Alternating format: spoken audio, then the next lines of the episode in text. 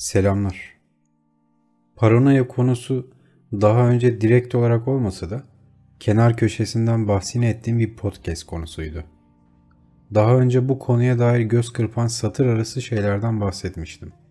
Kafamın içinde annemle olan kavgalarımdan, o müthiş cevabı veremediğim için kaybettiğim tartışmalardan, 17 yaşında o iş teklifini değerlendirmiş olsaydım, şimdi acaba nasıl bir adam olurdum ve hayat beni nasıl bir noktaya götürürdü gibi iç kimyası zehirli ve uçsuz bucaksız paranoyak düşüncelerden yıllardır kurtulamadım.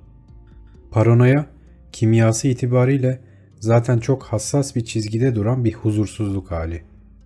Eğer bu huzursuzluğu meşru bir zemine oturtursanız, reçeteli bir hasta, yok eğer kendi içinizde gizli saklı düşüncelerinizi kilitlediğiniz kuytu bir oda olarak tutmayı başarırsanız, toplumda biraz tuhaf olarak konumlandırılan, tanımlanan biri olursunuz. Fakat tehlikeli olan bu ikisi arasında sıkışıp kalmaktır. Ne yapacağınızın, ne düşündüğünüzün kestirilememesi, o muhteşem zihninizde hangi tuhaf fikirle, hangi tartışmayla ilgili bir savaş verdiğinizin bilinememesi, toplum tarafından tehlikeli ve hatta öteki olarak kodlanmanıza neden olur. Benim paranoyam tehlikeli olarak tanımladığım sınıfa giriyor ne yazık ki. Her ebeveynin, her ailenin kendi çocuğu hakkında övgüyle bahsettiği gibi benim çocukluğumda da gıyabımda, hatta çoğu zaman yüzüme karşı zekamın korkunç seviyesinden, bu çocukta enteresan bir şeyler var denilen kuşkulardan bahsedilirdi. Fakat böyle anlarda ben ne kadar aptal bir çocuk olduğumu düşünür, bu aptallığımı da zeki görünmeye çalışarak gizlerdim. Anlıyorsunuz beni değil mi? Şimdi belli bir yaşa gelmiş bir adam olarak zekamı gizlemenin hünerini öğrendiğim gibi aptallığımı gizlemeyi de gayet iyi biliyordum. Anlıyorsunuz değil mi? Lütfen anlayın. Çünkü böyle hassas konularda yalnız kaldığımı fark etmek, hatta bunu anlayıp kabul etmek çok paranoyakça geliyor. Böyle anlarda taze etimin sıcaklığı bilinçsiz bir devinimle yeni ve taze fikirler üretmeye başlıyor ve ben her zamankinden daha paranoyak oluyorum. Paranoya konusunu tehlikeli bulmamın nedeni yalnızca paranoya haline getirdiğimiz fikirlerin tehlikeli olmasıyla ilgili değil. Bu fikirleri meşru bir hale getirecek cesareti kendimizde bulamamamız. Ve bu yüzden bu tarz fikirleri parçacıklarına ayıramadan yıllarca kafamızın içinde döndürüp dolaştırmak zorunda kalışımız. Bu zehri anlamak çok kolaydır. Bir anda durduk yere aklınıza anlamsız bir hatıra konuşlanır ve bu hatıra üzerine saçma sapan şeyler düşünmeye başlarsınız. Üstelik bu düşünceler sizi hiçbir sonuca götürmez. Bir anda bahçe düzeniyle ilgili annenizle tartışmaya başlarsınız. Ya da arabanın kapısının nasıl kapatılması gerektiğiyle ilgili arkadaşınızla. Arabada sigara içmekten, valizin bagaja konulmasından, dişlerimizi günde üç kez fırçalamaktan, her yemek öncesi ve sonrası ellerimizi ve ağzımızı yıkamaktan, gece ondan sonra daha sessiz ve çevreye daha saygılı olmaktan bahsederiz. Kafamızın içinde, kimsenin haberi olmadan, çaresizce. Çünkü kimsenin sizi anlamayacağını bilirsiniz. Kimsenin sizi anlamayacağını bilmenin çaresiz hüznü çöker içinize. Paranoyak bir karanlık ve sessiz bir kederle. Ben sanırım biraz da bu yüzden kederli ve melankoliye bağımlı bir gençlik geçirdim. Şimdi geriye dönüp 20'li yaşlarımı düşündüğümde paranoya konusunda ihtisas yapabilecek kadar ağır bir mesai harcadığımı fark ediyor ve kederli bir hüzünle gülümsüyorum. Böyle yoğun paranoya anlarında lan ben galiba zekiyim ha gibi teselli edici fikirler gelir yerleşirdi aklıma. Çünkü böyle tuhaf, kimsenin düşünmek için çaba ve zaman ayırmadığı şeyleri düşünmek onlar hakkında fikir üretmek bana kendimi zeki hissettirirdi. Dünyada keder üstüne düşündüğü için kendini zeki sanan tek aptal bendim sanırım.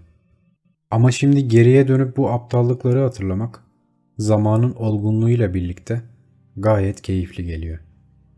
Paranoyanın yan etkilerinden biri de bu sanırım. Saçma bir fikir üzerine saatlerce, günlerce, hatta belki yıllarca tutkuyla düşünüp onu önemsiz, ve sıradan bir fikir haline getirene kadar parçalarsınız. Ve o şey aklınızın çöplük olarak tuttuğunuz odalarından birinde çürümeye başlar. O odalarda yerini alan diğer fikirler gibi çürümeye ve bir toka, bir koku, bir sokak köşesi ya da 22 yıldır hala aynı yerde hizmet vermeye devam eden o çay evinin sahipleri size o kutsal fikri yeniden hatırlatır. Bu bazen ilk aşkınızın elini tuttuğunuz o tarifsiz an da olabilir. Öpüşmenin ıslaklığı ve vücudunuzda yarattığı fiziksel değişimlerde. Ama paranoya yapısı itibariyle tutkulu bir huzursuzluk halidir. Eğer bir şey aklınıza düşmüşse o şeyi parçalarını ayırana, kemiklerini kırana kadar düşünmek, her zerresini yeniden tasarlamak ve tüm bunları defalarca yeniden, yeniden ve yeniden yapmak istersiniz. Benim paranoyalarım pek çoklarında olduğu gibi başlarda açık unuttuğumuzu zannettiğimiz ocakla, kilitlemeyi unuttuğumuz kapıyla ya da bir an telaşla ceplerimizi yoklamakla sınırlı değildi. Yol kenarında yürürken bir anda arkamdan ağır yüklü bir kamyonun beni ezmesiyle gelişen korkunç senaryolar, yolda sakince yürümeme bile engel olurdu. Ya da güvenli alanlarımızda, ev ya da ofis ortamında çalışırken bir anda bir huzursuzluğun içime hızla yayılmasıyla gelişirdi. Serin bir yaz akşamında, balkonda keyifle içtiğim biranın lezzetiyle ilgili şeyler düşünürken, bir anda bilinçsiz bir şekilde kendimi aşağı attığımı düşünmeye başlarım. Ya da karşıdan karşıya geçeceğim sırada, süratle önümden geçmekte olan arabaların önüne atlasam, ne olurdu acaba diye düşünmeye. Her şey, tüm bu paranoya durumu, ortada hiçbir neden yokken, bir anda, öylesine bir fikrin gelip kafamın tam ortasına oturmasıyla gelişiyor. Üstelik o fikri çağrıştıracak herhangi bir toka, koku ya da bir sokak köşesi, hatta eskilerden tanıdığım bir yüzle karşılaştığım bir an. Hiçbiri beni bu saçma fikri düşünmeye yetecek bir huzursuzluk ortamı yaratmıyor. Çünkü ben zaten o sırada balkonda, keyifle soğuk bir bira içmekteyim. Her şey tıkırında gidiyor ve ben sadece bira içiyorum. Ama aklımın içinde, gizli saklı odalardan birinde, belki de çöp olarak arındırılmış enkaz bir düşünce parçacığı, bir anda tüm bu kusursuz anı bir huzursuzluk devinimine dönüştürüyor. Sizde nasıl oluyor ya da siz böyle şeylerle nasıl başa çıkıyorsunuz bilmiyorum. Ama eğer anlattığım tarzda paranoya sahipseniz ve bunlarla ilgili bir çözümünüz varsa bana yazabilirsiniz. Görüşmek üzere.